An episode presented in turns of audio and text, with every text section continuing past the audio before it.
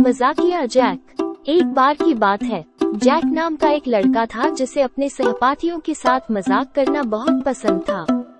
ये सोचकर कि यह मज़ेदार है, वो अक्सर दूसरे बच्चों का मज़ाक उड़ाता और उन्हें चिढ़ाता था। एक दिन, जैक की मुलाकात स्कूल में लिली नाम की एक नई लड़की से हुई। जैक को पता चला कि लिली दूसरे बच्चों से अलग थी, और उसको दोस्त बनाना मुश्किल था। जैक ने सोचा कि उसके साथ मज़ाक करना बहुत मज़ेदार होगा, इसलिए जब वो इधर उधर देख रही थी तो उसने उसका पेंसिल केस छुपा दिया। अगले दिन, लिली परेशान थी क्योंकि उसे अपना पेंसिल केस नहीं मिल रहा था। उसने हर जगह ढूंढा लेकिन नहीं मिला।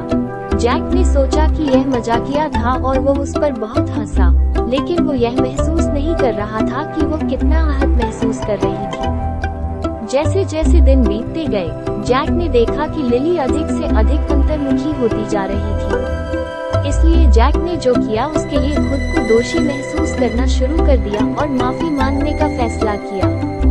जैक लिली के पास गया और कहा, मैंने जो किया, उसके लिए मुझे खेद है। मुझे नहीं पता था कि यह तुमको इतना परेशान कर देगा।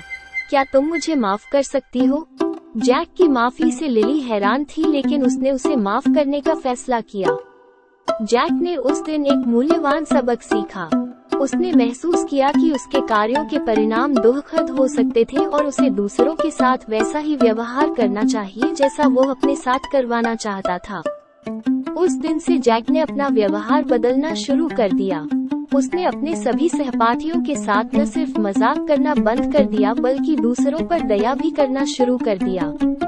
अब जैक लिली का अच्छा दोस्त बन गया और नए दोस्त बनाने में भी उसकी मदद की।